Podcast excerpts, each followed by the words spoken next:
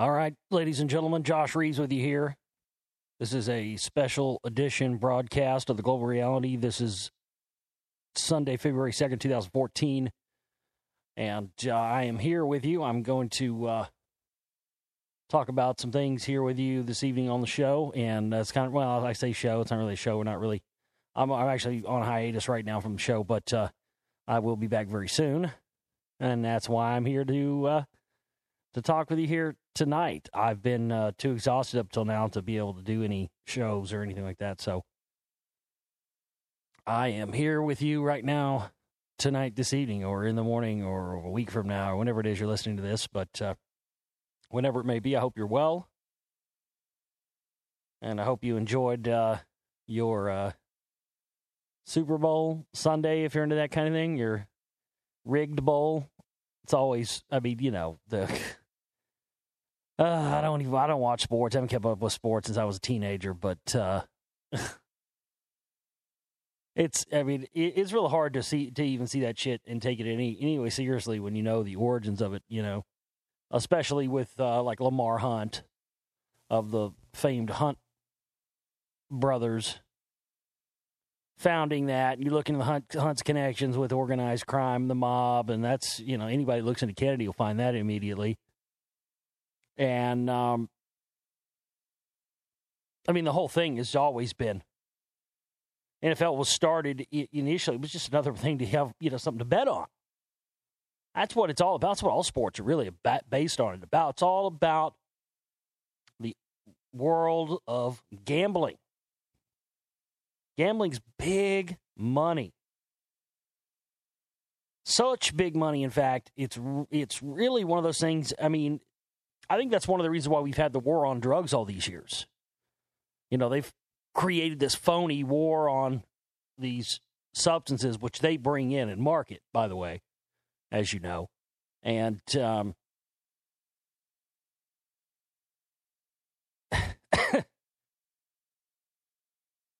I think they just wanted something to keep that, you know, the gambling thing under wraps, under the radar. I mean, hell, man, why do you think, you know, states started having lotteries and lottery? And we didn't used to have, other states had lottery and lottery tickets here. It wasn't until I was a teenager, sometime in the early 1990s, I remember when they first started selling lottery tickets in Texas. Everybody's freaking out on that. And, you know, it's just another way for them to suck your money and take back welfare checks and all that's a brilliant scheme. But underneath that, underneath the government subsidized gambling is the seedy world of independent gambling and underground gambling and illegal gambling and legal gambling and every kind of gambling in between. And all of these gladiatorial distractions that are trotted out onto TV and we're told to put so much importance behind serve so many purposes. They serve to keep us distracted, keep us from having our minds focused on things that matter, keeping us, you know, just caught up in it. And you know all that. I'm not telling you, that's not my point. I'm not here to tell you that. But it is worth stating because it's a fact. But, you know, I mean, I don't even keep up with this stuff. And I look at this and I say, you know, okay, I just, who's supposed to win? Who's favored here? Denver Broncos. Okay. Denver Broncos are favored. Okay. Well, me knowing nothing about football and nothing about sports and not watching it at all, we'll tell you immediately if they are favored to put your money on the other team, the Seattle Seahawks. Not because, again, I'm a fan or I watch it. Just if that's where, if all the bookies and everything are saying, you'd bet on the opposite. And it always, I mean, I should start gambling. I really should. After this Super Bowl, I really started thinking about it. Really, I really started thinking about I should gamble because I don't even have to keep up with this stuff. And I can tell you just by looking at who they favor, it's always like that. The whole thing's rigged. It's scammed. It's a complete and utter lie that they fabricate that this is about anything else. Why do they think that there's so much money put in the NFL? Why do you think they've got so much people wrapped around? It's just a game, right? A bunch of people running on the field with the ball. No. That's what you're supposed to just think it is. It's way deeper than that. It's an industry that produces billions of dollars that's based on a facade that's really nothing more than a front for the gambling that it enables, period. And corporations and TV Everybody loves it. Everybody in the big up tops, they love it. The NFL is a big win-win for them. And all professional sports, you know, it's football, soccer over, football over there in other parts of the world. But here, it's all about that American football. And they use it as an opportunity to program you with whatever they want to program you with this week. I saw some funny stuff there. But anyway, I didn't want to get up here and go off a tangent about the Super Bowl stuff, but it's I don't know, my bullshit filter anymore. Man, I tell you what. And it just seems like I notice this stuff more because when I'm, nose ass deep in it all at 24/7, especially like I, have been here recently working on Lost Secrets of Ancient America Volume 2, which is finished, by the way, if you didn't know. It's on for sale up right now. You can go get yourself a download. We'll talk about that here in a bit, but I'll pause here if you need to freak out and go download it real quick. I didn't really mean to announce that. I was waiting to announce that, but I don't know whether it's because they're ramping this stuff up more as far as just being in our face about it and just being really right out with a lot of this symbology and stuff. I don't know whether it's that or just being more out with it, or whether I'm just so plugged into it all the time. Boy, I tell you what, it just seems lately like I can't get away from it. And it's everywhere. I mean, especially just in the past week. Just in the past week, and I'll talk more about that here in a minute, but, oh, man. But, yes, Lost Secrets of Ancient America Volume 2 is now done. It's definitely my best work yet. And you should go and get yourself a download of it right now. You can go to my website. You can go to our Facebook page. It's all there, but we've got it in two qualities. One is $20. It's 1080 HD using the H.264 codec now, which is a codec that is universally used across almost every medium, from phones to tablets, everything. So any file compatibility issues you may have had in the past with some other files, none of our movies are in. In fact, I've taken down all the old versions of all of my movies, including Lost Secrets 1, and put up new versions that are all in these new this new codec. It's not a new codec, but I mean, to me, anyway, it's a new one I've started using. I like this codec a lot. I'm going to start using it for everything. It allows full, integration across a wide variety of devices. It's, if you can get that file on your device, you can most assuredly find something to play it with. So, and it also allows me to get it in really, really pristine quality without having to compress it a lot and lose quality. And this film is really super high quality. You want to watch it in high. I won't even put out a low quality version of this. In fact, aside from the limited edition copies that will be going out, we only sold very few of those. Those of you who did purchase those, you'll be getting those in the next sometime in the next week, 1 to 2 weeks. It just depends on where you live, but they'll start going out. And you'll get those in 1 to 2 weeks. You may get it sooner than that. I mean, if you live closer to where I live in Texas and stuff, you may get yours in a week or a few days, even, who knows. Outside of that, you may take a couple of days. But anyway, I may not even make it. Those are just going to be, limited edition, small, just a few of those homemade ones that'll go out, will be signed and all that. I do plan on having it on Blu-ray at some point, but I don't know if I'll be putting it out on disc at all. I may not even put this one out on disc at all. I may just do it on downloads, and it's for a variety of reasons. I mean, really, I don't want to have to use dual layer DVDs again, because we had a lot of problems with those with Volume 1 with a 3 hour and 40 minute movie. This one is not 3 hours and 40 minutes. It's a little over 2 hours. But like I've said before, it's much more difficult to make a shorter film and to make it concise and everything, get all this information there, than it is to make a long film. Long films are easier to make because you don't have to chop anything, you don't have to cut anything. You just you throw it all in there and you're done. Secret Rite 1, Lost Secrets 1 took forever, but Lost Secrets Volume 2, 2 hours, 8 minutes. We cover way more stuff than I think we even did in the first one. I mean, it was just boom, boom, boom all the way through, all killer, no filler. And it's definitely my best work production-wise. It will be tweaked a little bit. You might notice a few mistakes in there. And that, you know, that tends to happen when you first get done with something. But by the time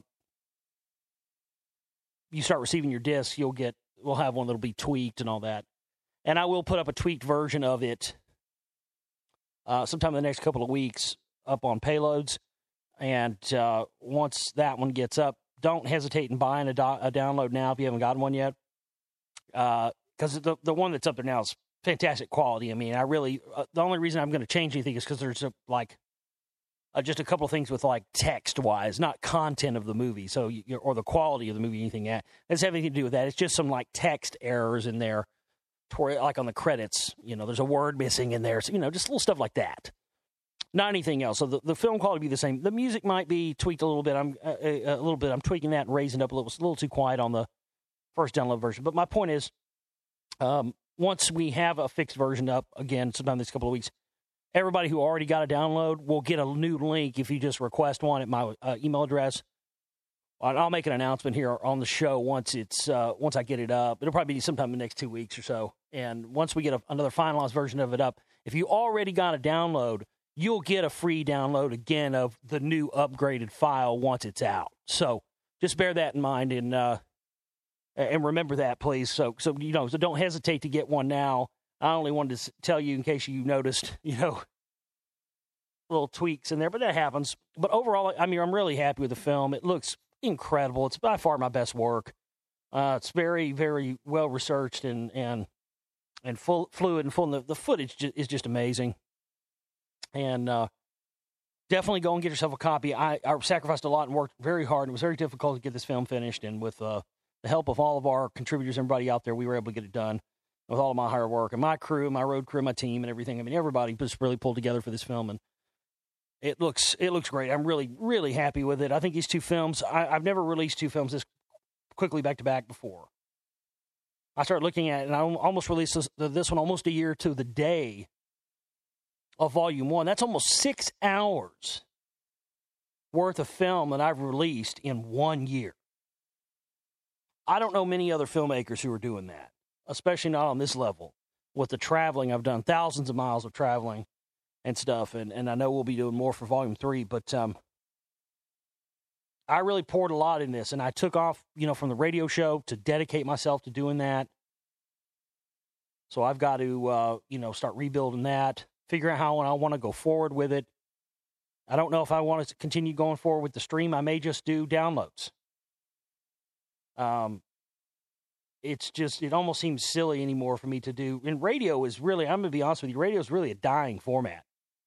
Talk, not radio, but talk radio in general is a dying format. It's been killed by all the silly ass clowns out there who really had no business ever getting involved in this stuff and being on radio any form to begin with. But you know, no, if I don't continue doing the radio show as I've done it, I'll still be doing something weekly, whether that be, you know, a weekly video report on my Musee on TV, which we're going to try to get going again as soon as we can. We've kind of put that on the back burner. Everything has got put on the back burner. But the main thing really is now is that, you know, I've taken off all this time to do the show, from doing the show to make the film. And it's been on sale now for exactly a week. I really, right after it was done, I mean, I worked day and night on this thing. Incessantly. I mean, I've never put more into, I mean, there are so many precision edits in this film, and I mean, it's just, there's a lot of stuff in there that took me a very long time to do. And all that stuff's done by me. I mean, I don't hire outside people to do my editing or hire outside people for effects. I mean, everything I do from scratch. And when you don't have something on screen, you have to create it. And a lot of the stuff that's in my films, I create with what I have available to me. And that stuff takes time. And, I have to say, it's been on sale for a week, and I really have been very disappointed in the lack of response for. Maybe it's, you know, maybe it's because I haven't gotten up here and done any radio shows, but I've been emailing and sending out Facebook links and everything else. And we really, I mean, we haven't hardly sold any at all. Very few. And I don't know. It's frustrating. I'm not going to lie to you. It's disappointing and frustrating. I mean, it really is. And I know I got to be patient. I know it's only the first week, and I realize that. But, you know, y'all have any idea how many goddamn emails I've been getting from people over the last 3 or 4 months? When's it going to be done? When's it going to be done? When's it going to be out? When's it going to be? Where can I buy it? You know, I mean, literally hundreds of emails. And then I put out that trailer, and we got 1,400 views in like a week. But then there's no way for those same 1,400 people, for you to get a hold of the same 1,400 people and say, hey, look, it's available now. I go back and leave comments on videos. Doesn't help. You know, we get 1,400 people to view the 10-minute trailer in a week, but yet we can't get 30 people to buy it the first week it's out. I don't understand those numbers. 1,400 people watch a trailer in 1 week, but won't 30 buy it in the first week? I don't know. I'm just frustrated. I feel like I poured all these resources, all this money, all this into this film, all these hours, my work, my blood, sweat, and my tears. You know, I sacrificed a lot to be able to do this. And when it's done, and I've crossed the finish line, I've done everything I needed to do, and it's there, and nobody responds. You got to understand how that makes me feel. Because I was under the impression from the way everyone has been acting towards me and what they've been saying to me and through emails and everything else for months and months and months, that this was anticipated and people couldn't wait and they wanted it. And it's out now, and I feel like I can't do anything to get people to buy it. So I'm frustrated. You know, I'm really frustrated. If you'd ever poured anything in your life as much as I've poured it into this, to have people seemingly just ignoring it. And, you know, I don't know what else to do. I don't know. It's really up to you guys now. I mean, you guys need to spread the word on this and call the radio station or email the radio stations and, you know, ask them to have the shows that have had me on. Ask them to have me back on again. Ask them to check out Lost Secrets of Ancient America Volume 2. You know, if they want to interview me, I'll send them one for free. I'll send them a free download. If they want to interview me, they can watch it for free. People know that. I always send free copies to people whose shows I'm going to go on. And it always baffles my mind how you can give someone something for free and they'll ask you to come on their show and then they never even watched your movie. And you would think that might be something that doesn't happen very often. It happens a lot. And it's always more enjoyable, especially when someone's watched it. So because it's always more enjoyable to have a conversation or do an interview when someone actually, you know, has a reference point for what the fuck you're talking about. But you wouldn't believe how many of these shows, man. I mean, a good number of them that I've been on where most of these hosts, they, you know, they don't even know what I'm talking about, have a reference, even though I've sent them. I mean, that's the thing. If I hadn't sent them copies of the film, and a lot of these I've sent hard copies, downloads to both, and someone just still flat refused to watch it. And I guess I shouldn't care, you know, as long as they're having me on, but I got to tell you, of all the shows that I've done, the only shows that we ever have gotten sales results from have been Red Ice Radio and Coast to Coast AM. That's it. That's it. Can you believe that? None of these other radio shows that I have been on have yielded sale one. And I've done a shit ton of interviews in the past year. And every time afterwards, you know, you wait a couple of days, you think, okay, maybe people hit the downloads and we'll, you know, get some more sales. Nothing. And, but Red Ice Radio and Coast to Coast AM, both, those are the only ones we had any sort of significant sales from at all. So it makes me wonder if I even should even go on any of these other shows anymore because, you know, bottom line is I'm there to promote my film and get it to people and get them to buy it. I'm not there for any other reason. Because I need to get this information out to people. I make these important videos to get information out to people. But if people don't want them and yet they act like they do, I don't know how to deal with that. If you don't want me to make movies, I won't make movies anymore and sink all the goddamn money we sink into these things and get all of our supporters to give us the money to make these things. You know, none of us have to do this, but we're trying to get information out to people because we feel it's important. And you know, when you have a huge audience tell you they want something, then that's why you do it. Had I not people begged me to make Volume 2 of this, I would never have even gone any further past Volume 1. But because Volume 1 became the most successful film I've ever made, and people were clamoring for number 2 and 3 and 4 and 5 and 6 and 7 and however many I can make, I guess it's, I should give it time, whatever. But it's been a piss-poor week for me, and I just feel like I have the air let out of my sails because I was so excited when the film was done. I worked so hard to get it done. All my goals almost all year, except for goals that I set for film to have the film done by, which was out of my hands because we had, funding issues there for a while. We weren't able to get the funding that we need to finish it. And it took longer for us to do that, like 2 or 3 months longer to do that than I had planned on it. But everything else, I set the date of the 26th to have the film done by, and I met that. I meant to, I set it to have the downloads up, and I did that.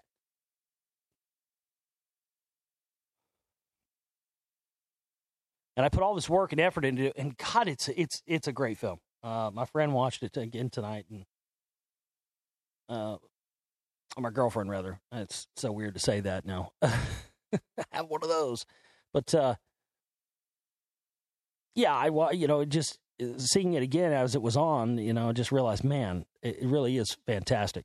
The quality of the footage, especially. I mean, it's just it really is. It's even better than Volume One.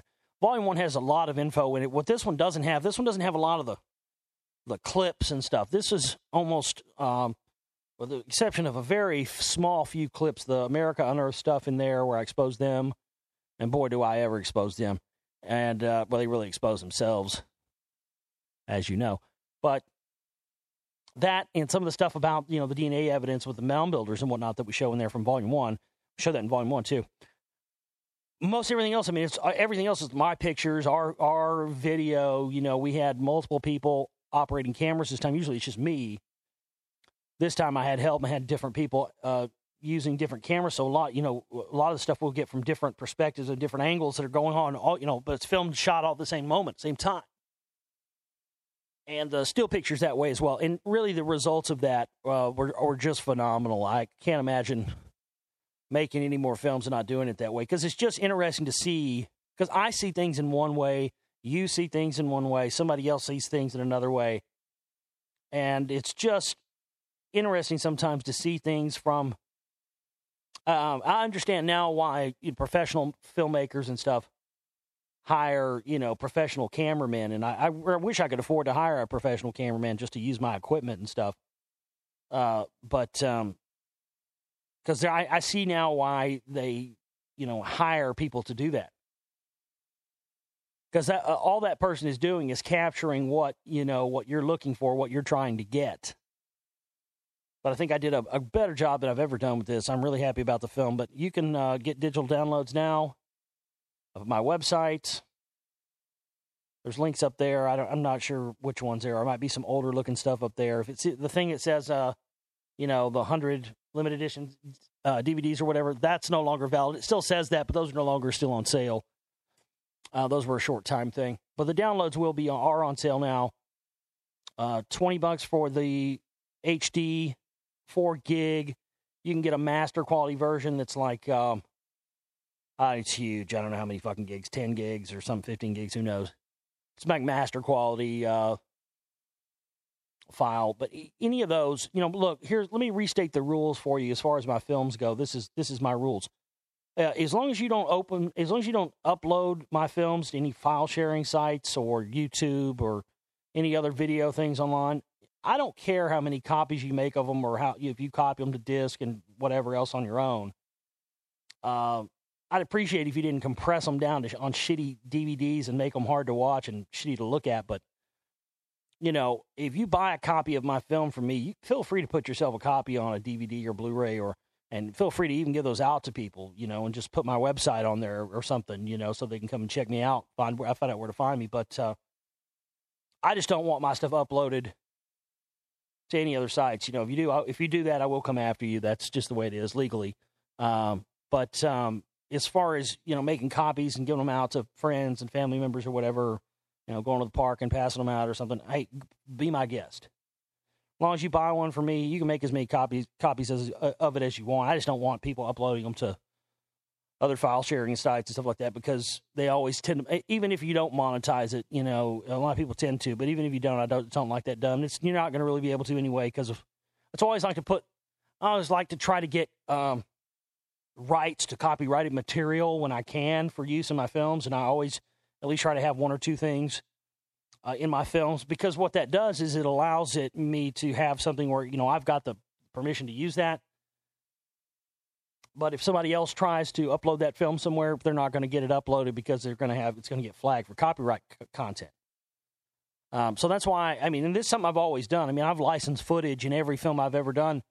I didn't license any footage for Volume 1, Lost Secrets, but, you know, we've gotten licensed footage in the Secret Rite films and all that stuff, which, by the way, we recently discovered the original master files for 9/11: New World Rising and the Secret Rite Volume 1, which came out in 2009.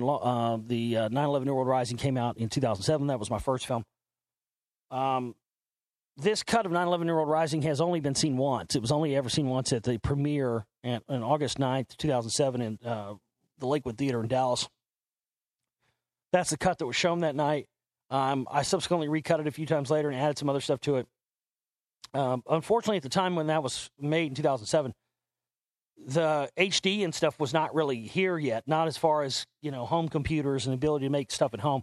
So that film was made entirely in very, very low res, as high as I can. I think the biggest thing we had then was like an 80 gig hard drive or something, was like the biggest I had.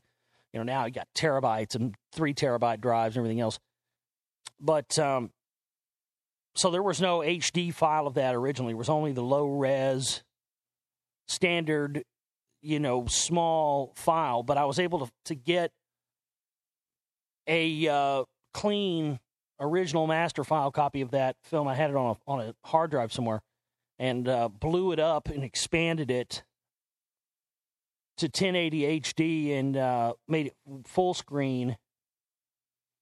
And it looks better than it ever has. And it's that cut's never been seen. It's for sale for $10 on Payloads. You can go to if you find the regular like Lost Secrets stuff 1 and 2, which are for sale on Payloads, on the links at my website, theglobalreality.com. If you click on the seller name, Dayglow76, or view a seller's other items, it should come up with the rest of the items that we have for sale there in the store, which include also my Houston presentation from a few months back, and we have downloads of the new remastered 1080 HD edition of 9/11 New World Rising. Never released. This has not been on YouTube. This version never been on YouTube. This won't be on YouTube.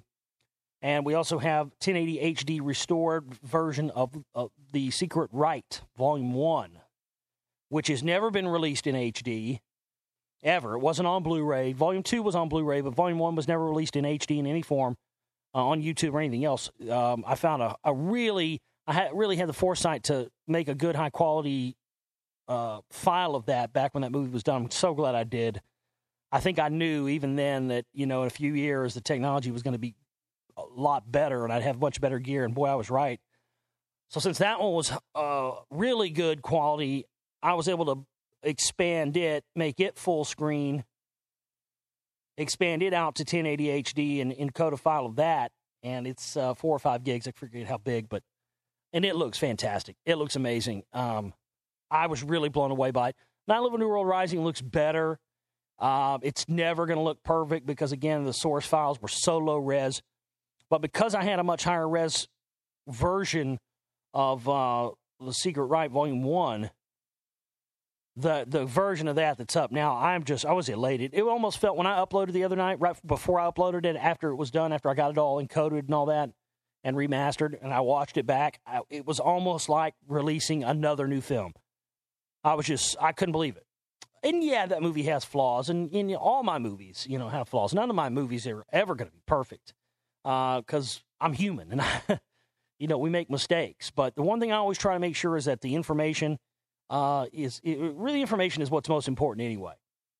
And that's what I always try to make sure that I'm hitting on all cylinders on. And I think with Lost Secrets of Ancient America Volume 2, there's just some unbelievable stuff in here that I wasn't aware of. It really ties, if you've watched my other films, it makes everything else I've ever done. I just feel like I'm coming full circle now. All that research I did for years, not really knowing why I was doing it, has now really, you know, I never dreamed this Lost Secret stuff would tie right directly back into the whole world order stuff, and it absolutely does. So, yeah, but after the film was done last week, Sunday after I got it done, I think I just worked myself sick. I got really fucking sick, and I haven't puked in years. I mean, I haven't. I only when I used to drink, I quit drinking back in 2011. Right after my dad died, I just lost a taste for it. Didn't want it anymore. Tired of poisoning my body with that shit. But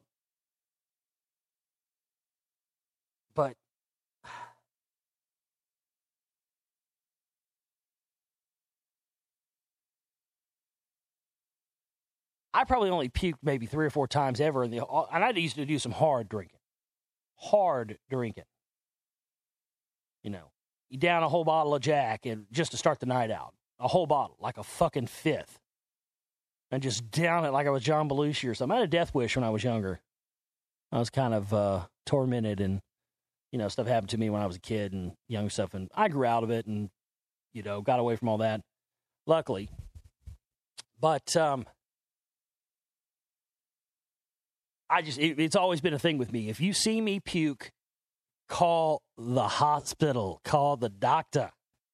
If I puke, it means I'm sick, and I puked this week. When I did, I was like, man, I can't even remember. It had been so long since the last time I threw up. I couldn't even recall last time it was. It's been so long. And I just realized my body just went, I mean, I was pushing it so hard for so many months now, trying to make this film happen. I literally worked myself sick. And I'm burnt hard right now. It took everything I had to be able to get up here tonight and do it. And I really just, it's been so long. I was anxious to just talk really more than anything else tonight. 'Cause I haven't done it in a while. And it is a great form of therapy to just talk and talk about what I want to talk about this craziness and get some info out. But at the same time, I need a break. But I almost can't afford to take one. I mean, you know, thankfully, we've been surviving and making it, and I'm glad. But it, you know, we haven't had any of our regular financial support coming in that we normally have when the radio show's going. You normally have regular monthly donors on that, and just with spotty here and there, you know, a little bits, but I just knew that it was all going to be okay once you know, that's why I went all in with this film. I mean, I put everything I had, you know, the whole war chest into this motherfucker, and it shows when you watch it. And let me tell you something. If you think Volume 2, even though some of you may have not even watched Volume 2 yet, if you think Volume 2 is unbelievable, let me tell you something, sweetheart. You ain't seen nothing yet, because Volume 3 is going to make that one look like tiddlywinks. I promise you. Oh, it ain't even a disputable fact, folks. Volume 3 is going to be even more off the chain. It's going to be a totally different type of film, too. This one was different than all my other ones. You know, this one I really did more as a real, this one feels more like a real documentary than any other one. And the people who went on this trip with me, one of the best things when they watch it back, they're like, oh, you know, this feels like I'm reliving the trip. You know, it feels like I'm doing it again. And if they think that when they watch it, then when you watch it, you should know that, yeah, you're getting as close. That's what I wanted to do with this one more than anything. Aside from all the obvious stuff with the information, what I wanted to do anything more than anything else was give you as a viewer the best possible feeling I could that you were there for a minute, you know, that you were in it, that you were seeing it when with me, you know. And I think that with this film, I really accomplished that, because I showed everything in the order of how we did it. Normally, I wouldn't do that. Normally, I would just cut everything up and have it arranged however I wanted. But this time, I actually sequenced the film in the exact order that I experienced these things as we filmed them. So you are experiencing this on the same timeline that I experienced it on. And when you see what I experienced along the way and you see this, these sites, and you think about the facts that I'm telling you about in between, it's just unbelievable. And I can't wait to get back out there and get some more going for Volume 3. We're hoping to start up shooting for Volume 3 sometime either in the next 2 weeks or, if not in the next 2 weeks, 2 weeks after that. So probably sometime either in the middle of February or the first or second week of March at the latest is when we'll start. We'll do our first round of shooting. And because this one's going to require... even more trips than last time. We were actually lucky last time we didn't have to do as many, but we hit so many sites in one. I mean, that last one we did, my God, it was a marathon. Never done so much driving in my fucking life. I've never done so much traveling just in the past 2 years in my life than I've done. 2012, 2013, both those years. I mean, I've traveled literally, when I say thousands of miles, I mean it. I mean, I've traveled tens of thousands of miles at this point. And I'll travel 100,000 more. If I have to, whatever it takes, because I'm not done, and I've got so much left to do. But I really need you people to buy these films if you say you want them, and everybody said they want them, so I just don't get it. Please go and get yourself a copy. If you haven't gotten one yet, get one. If you have gotten one, thank you. As usual, hit up our donate buttons, support us in any way you can. Life goes on. It's all well and fine that I haven't had the radio show going over the past few months making this film, but the bills still have to be paid, and if the bills have to be paid and we don't have extra money coming in from the from our listeners and supporters, well, then we have to, use our money for our film works or whatever else, and then, you're robbing Peter to pay Paul at that point. So just please help us out any way you can. Get yourself a download, make a donation, anything you can at my website, theglobalreality.com, and let's do this, man. Let me tell you something, it helps. Don't think that one email to, Coast to Coast AM or Red Ice or whoever it may be, whatever show you want to see me on, don't think that those don't work. They do. The only reason I ever got on any of those shows in the first place is because people demanded it. When the people demand it and the people speak, they have to listen. And that's what we have to do with all this information. We have to demand to be heard. I mean, the mainstream truth movement, conspiracy movement, it's a fucking joke. I am sick and fucking disgusted by it. It is turned into the most wretched and vile depository of disinformation, lies. It's the alternative media, the truth or conspiracy movement, has gotten almost worse than mainstream media. I feel like I get lied to less by the mainstream media, because at least with them, where they stand. They're not, you're not trying to take what they're telling you as the truth. At least you shouldn't be, or you should have your head examined. But now, the conspiracy movement, the truth movement, and that's one of the reasons I'm ready to get back doing radio. I need to get back up here and start kicking motherfuckers in the ass again. What has happened to you pathetic sacks of shit? And I'm not talking to all you out there. I'm talking to you ones out there. My God. I mean, all this disinformation shit going on. And then the real stuff that needs to be paid attention to, no one wants to talk about. I can't tell you. I mean, like I said, I'm just seeing this stuff everywhere. I guess I'm just too attached and too, my ass is just too far in it. But last week, I mean, I caught like a little bit of the Grammys last week. Just a little bit in passing. God damn. I mean, fuck, I only saw maybe 5 or 10 minutes of this shit total. And it was like a tour de force of occultic symbology. I mean, I have my head up the ass of this stuff 24/7, so it just, I guess maybe that's it.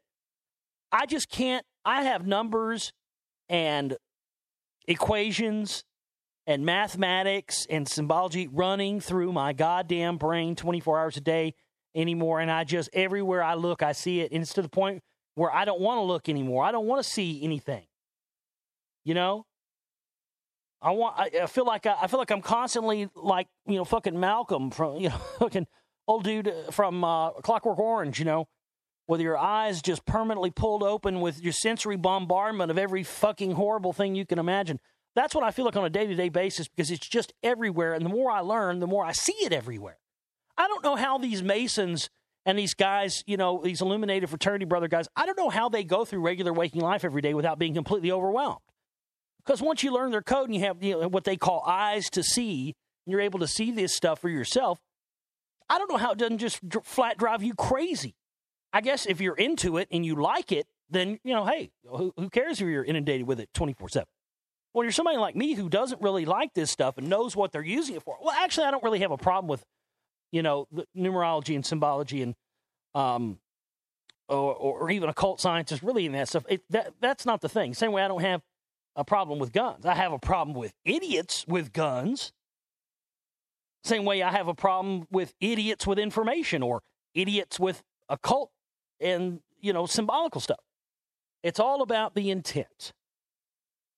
And the bad intent is what we should all have a problem with, not the thing itself. Magic and occultism and all these things in and of themselves are not bad and can be used in a positive way. The problem is all this stuff, the people that are predominantly using this stuff are not using it in a positive way. They're using it for their own devices, their own purposes, and thereby making it evil.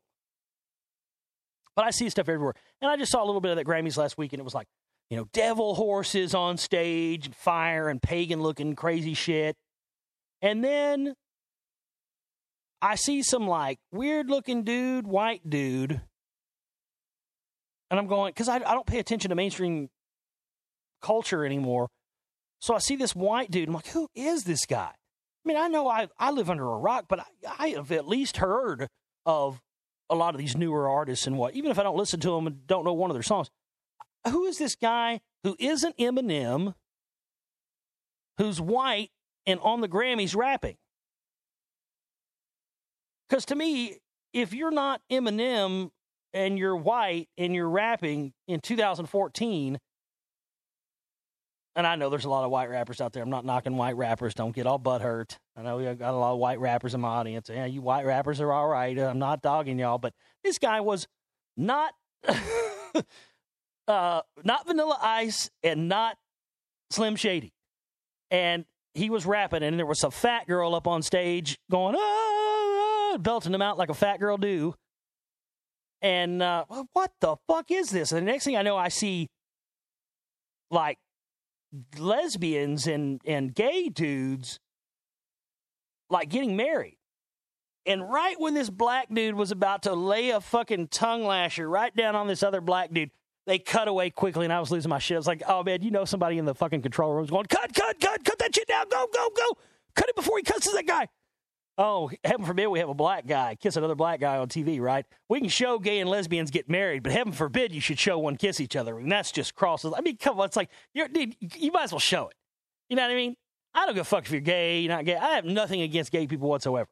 But the fact of the matter is, why would you use a music award show as a ceremony to have gay and lesbian people get married in front of it, and then you have Madonna come out with a cowboy hat on? What? Oh, and if that wasn't enough, there were exactly, count them, 33. Yes, that's right, 33 couples, gay and lesbian couples, and I just went, my God.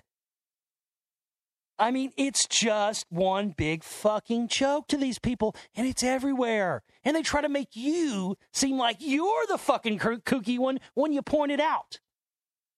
And I'm sick of it, and I won't tolerate it anymore. To wake up today and hear that one of my favorite actors of all time, and many people's favorite actors, I mean, it's Philip Seymour Hoffman. I called that, those of you who listen to my show know, over a year ago, I said, predicted on this show, after his performance in a caricature of L.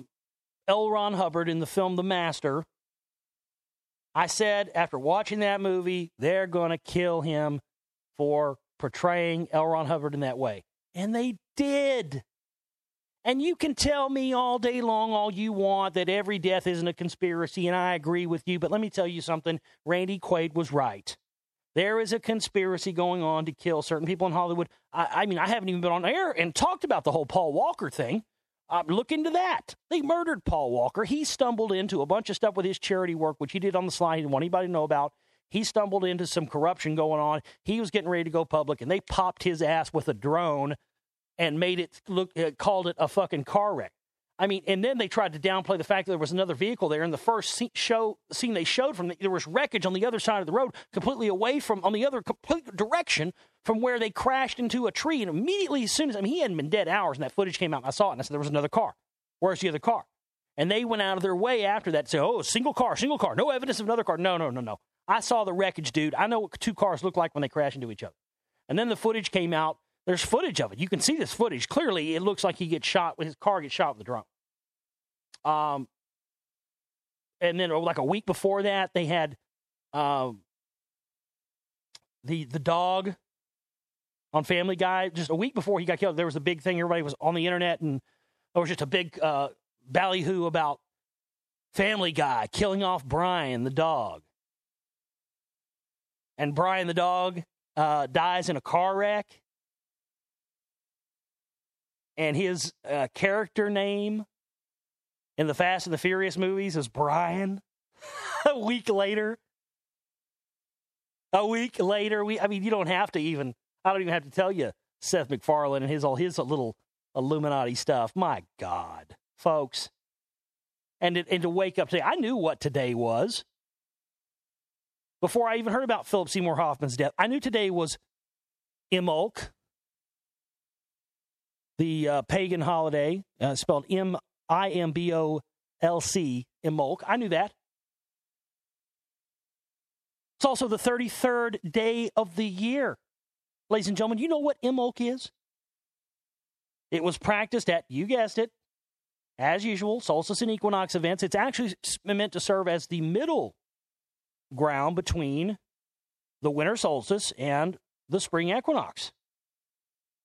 It marks the middle point. This is why we have Groundhog Day during this time. Groundhog Day is our modern Americanized ritual of the Imbolc ritual, which always involves a sacrifice, a human sacrifice. And this is why when you see the Groundhog Day ceremony they have, it's conducted by 13 men. Wearing black robes, same as you would have in any sort of magical ritual or anything of that nature. And, here we go. Philip Seymour Hoffman. He's their sacrifice. And the same day, they did this on the same day as the Super Bowl. A week later after, Madonna has 33 gay and lesbian couples married to the Grammys. A week later, the 33rd day of the year, exactly 1 week to the day. Later, Philip Seymour Hoffman. And let me tell you, he's just one in many, many deaths by Scientology. Hell, they might even kill me for talking about this. That's one of the reasons why I haven't made a film exposing Scientology. You know why I haven't made a film exposing Scientology yet? Because if I do, they're going to kill me.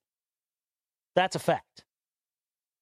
You can talk about pretty much anything else you want to talk about when it comes to this stuff.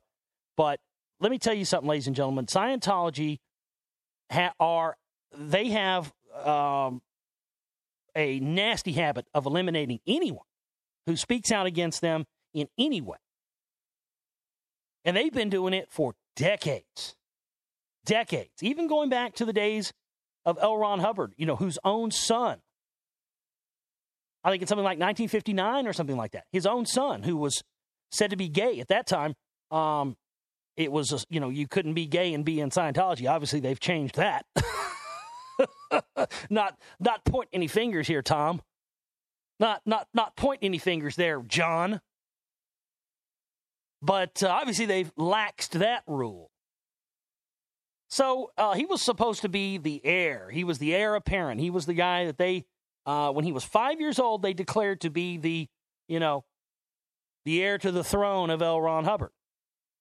Well, he didn't want anything to do with all that stuff. He wanted to, be an artist and do whatever.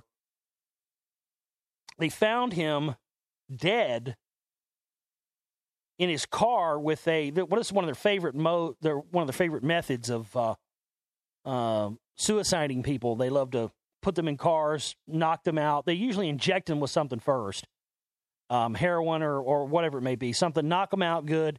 Then they put them in a car and connect the exhaust and make it look as if they died by carbon monoxide. And then, you know, then it's a lot of times it's just easily cleaned up. But with the son of L. Ron Hubbard, when they did an autopsy on him, the coroner found that he did not die of carbon monoxide, had no carbon monoxide in his blood whatsoever, and had a bunch of puncture marks on where he had been injected with something.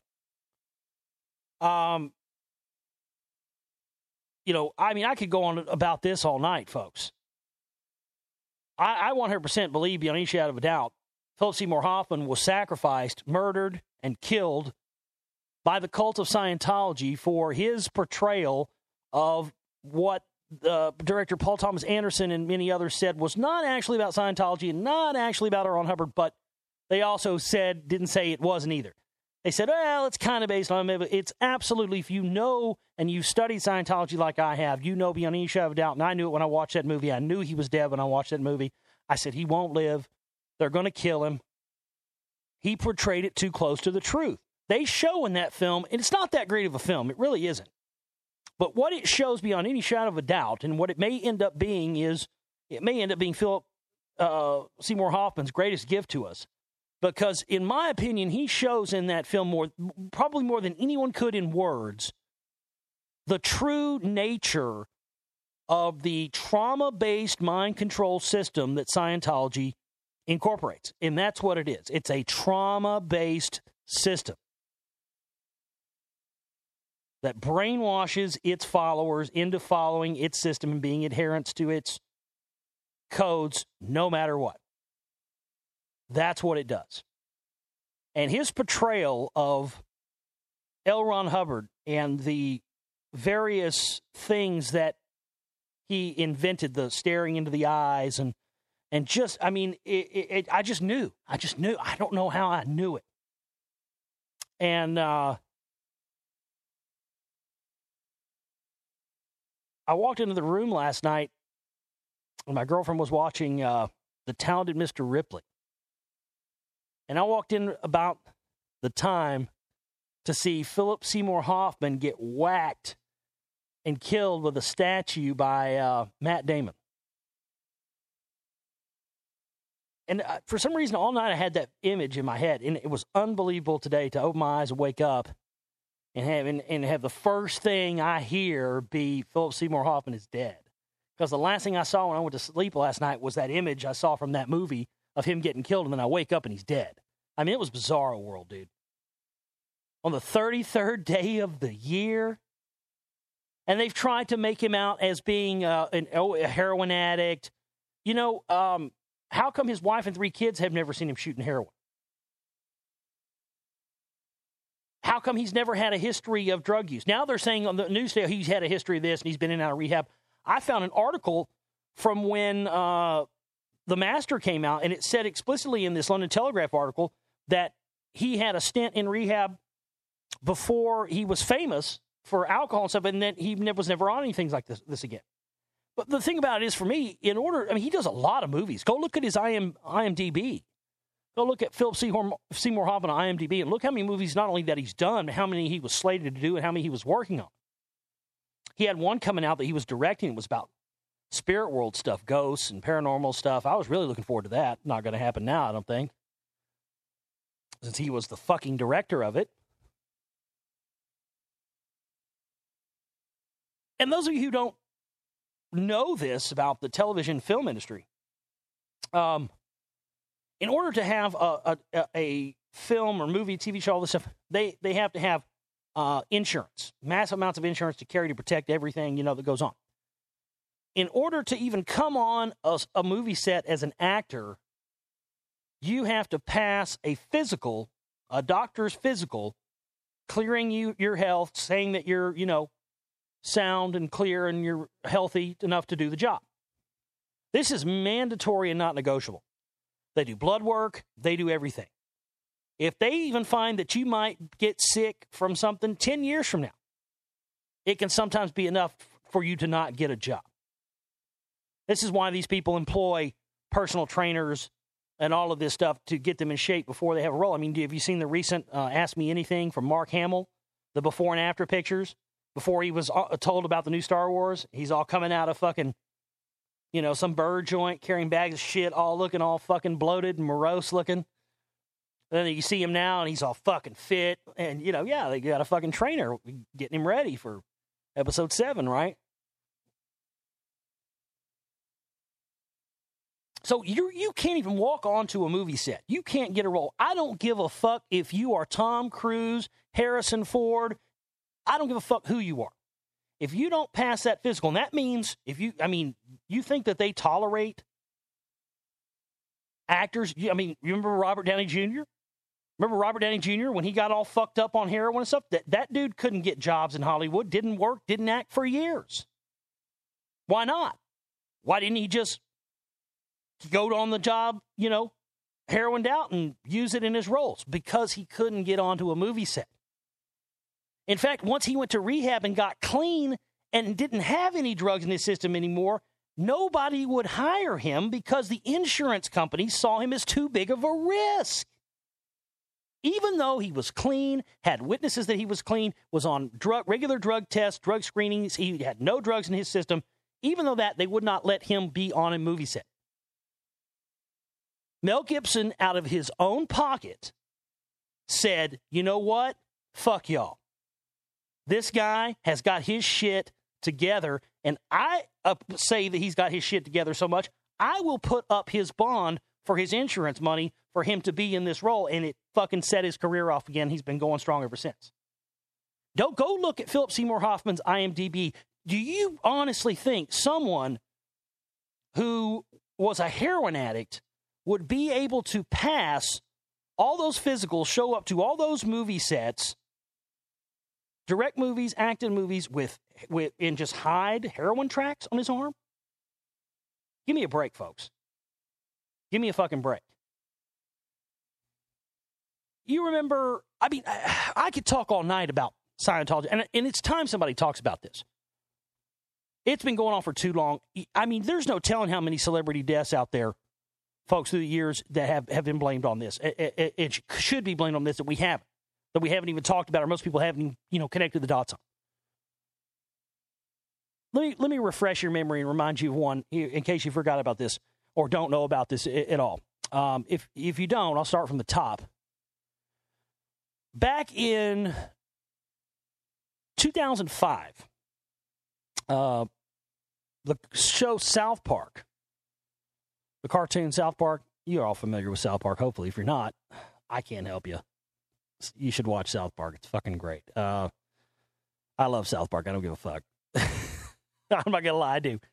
Hey, when you've got your head so far deep in this fucking shit like I do all the time, you got to decompress with some mindless, brainless shit sometimes. And South Park's great for that. But, you know, those guys, fuck, you know, anybody that takes them seriously and anything they do seriously needs to have their head examined, because they're comedians and they're entertainers, and that's what they're trying to do. And they take the piss out of everybody. Nothing's sacred to them, and it's one of the reasons why I've always liked them, because nothing's sacred.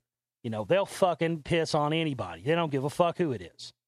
9/11 truthers. I love when the 9/11 truthers got all butthurt, and they didn't even pay attention to the fact that those guys are fucking conspiracy theorists and truthers and stuff themselves. Otherwise, they could have never accurately even made that episode. Look, go watch that 9/11 episode of South Park again. Listen to the stuff Cartman rattles off. Only somebody who is educated about this stuff could do that. Those guys do all the voices. You know, everybody got all about, oh, this is a hit piece against the truth movement. Blah, blah. I remember everybody saying at the time, and I was the only one that was like, I don't think so at all. I think these guys are clearly, you know, not coming right out and saying it, but clearly they're trying to tell you that we're into this, but we're going to take the fucking piss out of it like we would anything else, you know, because, again, nothing is sacred. So in 2005, they aired an episode called Trapped in the Closet, which was a satire of Scientology. And the actor and musician Isaac Hayes, who portrayed Chef in this film, this TV show, South Park, there was a big brouhaha in the press that he was a Scientologist, and that he got, the story was, and this is how I always perceive the story, and I think how most people perceive the story. The story was, he's a Scientologist. They did this episode making fun of Scientology. He got all butthurt. asked out of his contract. He left the show. They made an episode where they pasted his voice together in a bunch of ways and made it sound like he was a child molester and all this stuff. And he got all mad, and that was it. And then, you know, a couple years later, he died. That's pretty much the long and the short of the public accepted story. And I myself, for a long time, accepted this like everybody else. But I'm here to tell you, even going and looking at, you know, milquetoast information on Wikipedia or something, you can confirm all this. There's more to this story, and I think that undoubtedly, well, let's just look at it. Okay, so let's look at this. Isaac Hayes had been on the show. He was a Scientology. He had been on South Park since the beginning. They've made fun of everybody. And what little do people know is that he actually himself never actually had a problem with it. And in fact, is on the record many times after this episode aired, Trapped in the Closet. I'm trapped in the closet. Where... you know, many times afterwards, he's saying, you know, no, I mean, no, that's what they do, man. You know, that's Trey and Matt. They make fun of everybody. It's sacred to them. You know, don't take them seriously because they're, you know, that's what they do.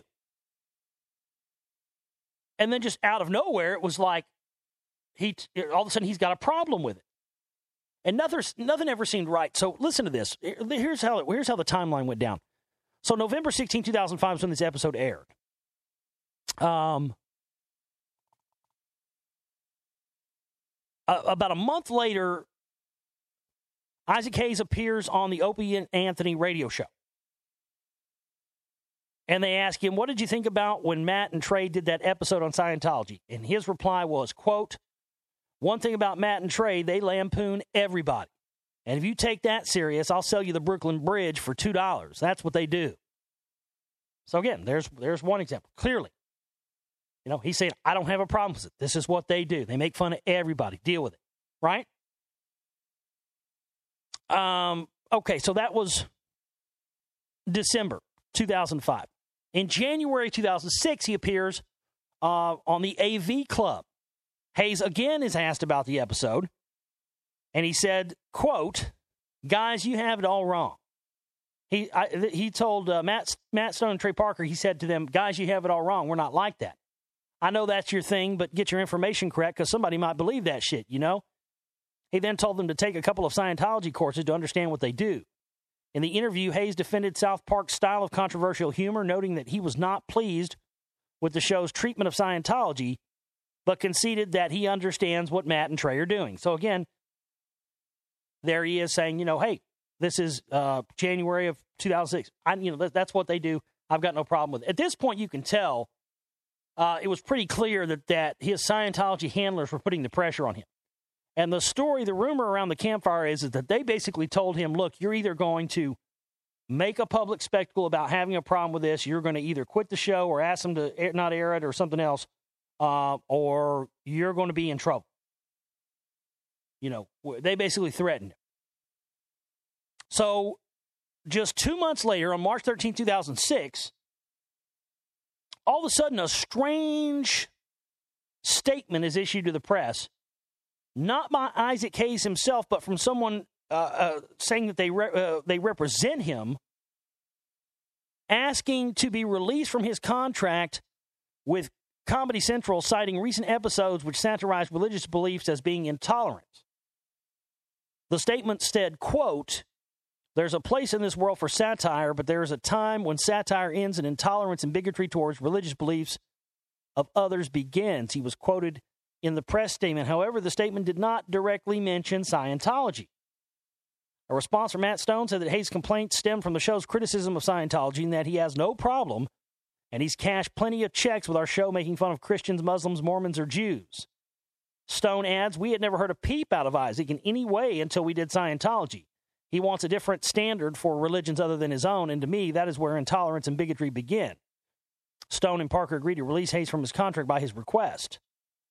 On March 20th, just about a week later, Roger Friedman of Fox News reported having been told that the March 13th statement was made in Hayes' name, but not by Isaac Hayes himself. He wrote, quote, Isaac Hayes did not quit South Park. My sources say that someone quit it for him. Friends in Memphis tell me that Hayes did not issue any statements on his own about South Park, and they are mystified. Just a few days later, Isaac Hayes had a stroke.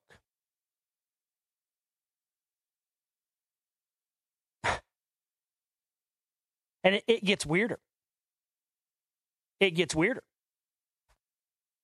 They threatened him, folks.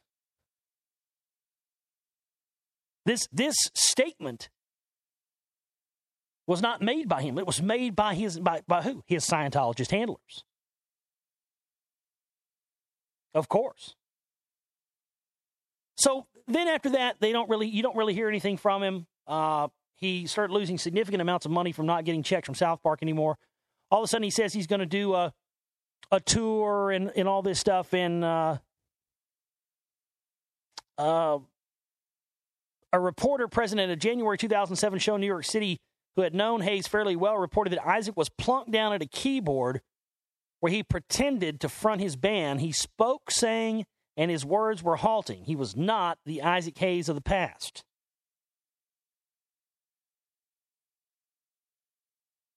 During the spring of 2008, Hayes shot scenes for a comedy about soul musicians inspired by the history of Stax Records entitled Soul Men, in which he appears as himself in a supporting role. His voice can be heard in the film in a voiceover role as Samuel L. Jackson, and he also stars in this movie with Bernie Mac. Now, here's the interesting thing. While on the set for this movie Soul Men, because the current topic that everybody was really talking about that time was, you know, Isaac Hayes and the Scientology thing with South Park, Bernie Mac, who was a Christian, the actor Bernie Mac, God bless Bernie Mac. I miss Bernie Mac so much. God damn them.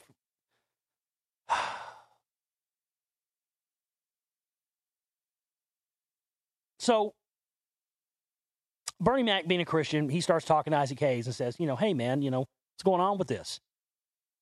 And he starts telling him, you know, what's up. And he basically, I think, wanted help. I think he was asking Bernie, for all intents and purposes, I think he told Bernie Mac some shit. I mean, that's from what I've researched and what I've looked at. And you can do your own research on this. There's stuff out there on it. But best I can gather, he pretty much laid it on Bernie Mac. He told him everything. He told him, laid all the Scientology stuff bare to him. He told him what they were doing to him. And, you know, Bernie basically said, hey, look, man, you know, you need to come over to my church. We'll get you baptized, you know, all that stuff. And he'd agreed to do that. Bernie Mac then dead. Mysteriously dies. All of a sudden, you know, they said he had this, that, or the other. But it was really unexpected, really shocking. Bernie Mac dies, and then not a day later, while on his treadmill, Isaac Hayes dies. Ladies and gentlemen, these two men were killed by Scientology because all the facts point in that direction when you look at it. They couldn't afford to lose somebody high profile like him to Christianity or to the church. And they sure couldn't, you know, have Bernie Mac knowing all their secrets and knowing all this stuff. There's just no question. I mean, they were both working on that film the same time. Bernie Mac was his confidant. He had to have somebody he could talk to about it, you know. It was the same thing I felt when I heard Philip Seymour Hoffman die this morning. Even though I didn't have any facts to back it up. The day I heard Bernie Mac died, I said that somebody killed Bernie Mac. I've never been able to prove it. I've never talked about it. I've never mentioned it to a soul. Never brought it up. Now, how many is it going to take, folks, before y'all realize that, you know, the Scientology stuff, man, Scientology is the one world religion. It is the new one world religion that they have been talking about, preaching about, coming for years. It's it. That's why they've used rock stars, movie stars, and all this stuff to try to sell it. I could not believe they had the balls to show a Scientology commercial during the Super Bowl tonight. I about had a coronary.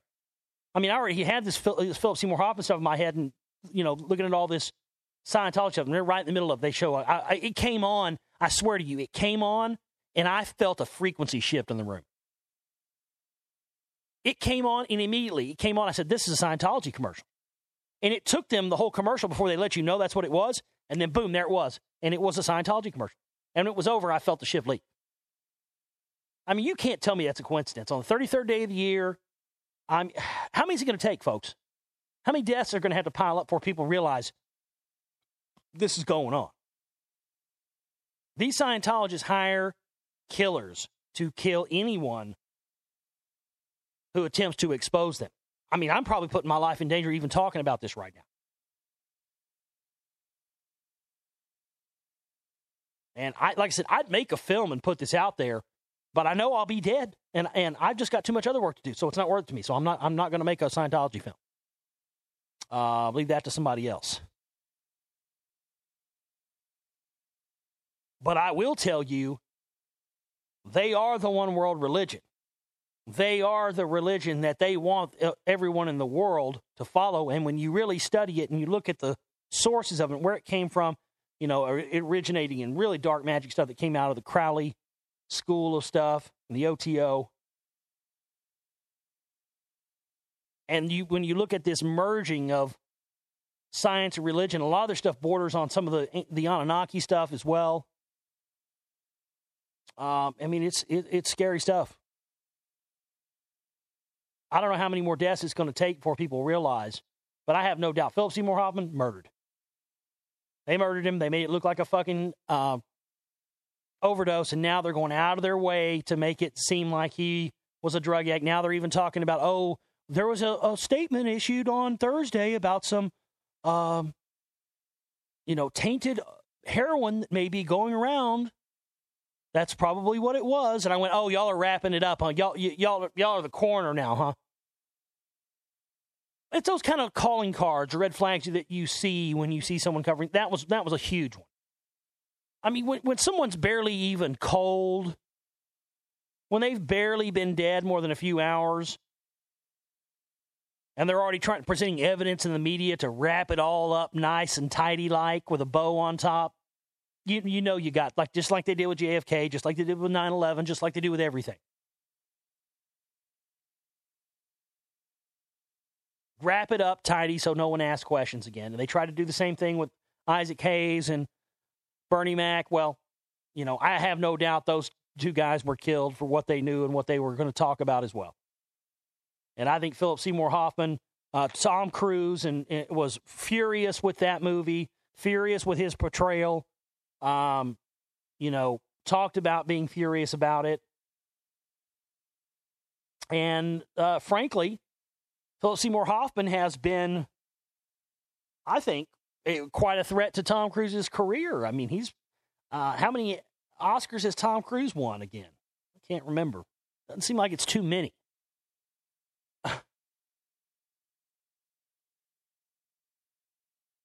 But there's no question, folks, that that Scientology is, and has been for years, eliminating anybody who they see as a threat to them. And they can do it all they want. It's not going to keep the truth from coming out. And the fact of the matter is, they are what the world power structure hopes will be, that us humans will accept as the one world government system.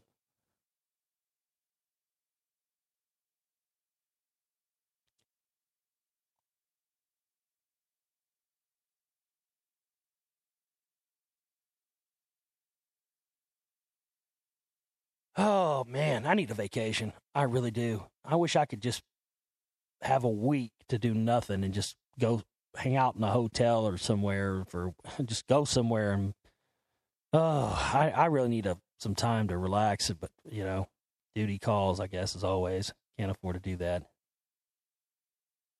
Anyway, Lost Secrets of Ancient America Volume 2 is now on sale. I will be back with more radio shows very soon. Whether we do them as uploads, whether the stream comes back, all that stuff's up in the air. I really don't know yet. But, you know, I've still got to survive, and I've still got to be able to keep on keeping on, and we can only do that with your help and support and everything else, folks. We appreciate everybody out there, and I appreciate everybody who has supported our work and helped us get Lost Secrets of Ancient America Volume 1 and 2 done now. I mean, 6 hours worth of movie in only a year, it's a lot of movie. Now we just need to get it out there. That's usually what happens. You know, you end up waking one of these and there's no money left to get them, to get it out there when you do. I'm just out of, I mean, I've spammed Facebook and, you know, I've sent copies. I've tried, you know, I've sent emails trying to get people to have me on. I haven't heard back from anybody. I don't know. I think it just comes down to you guys. All the shows I've ever been booked on have been you guys emailing people. So why don't we do that again? And just please share it on Facebook, share the movie around, tell people about it. Do whatever you can, and please help us out so we can continue, folks, because, like I said, I ain't near fucking done yet, and we've got a lot more to do, a lot more to say, and a lot more information to get out there to the people, and I will never stop. That's all there is to it. We'll talk again real soon, folks. I love each and every one of you, and we'll see you soon. My name's Josh Reeves. Theglobalreality.com is our website. You guys take care.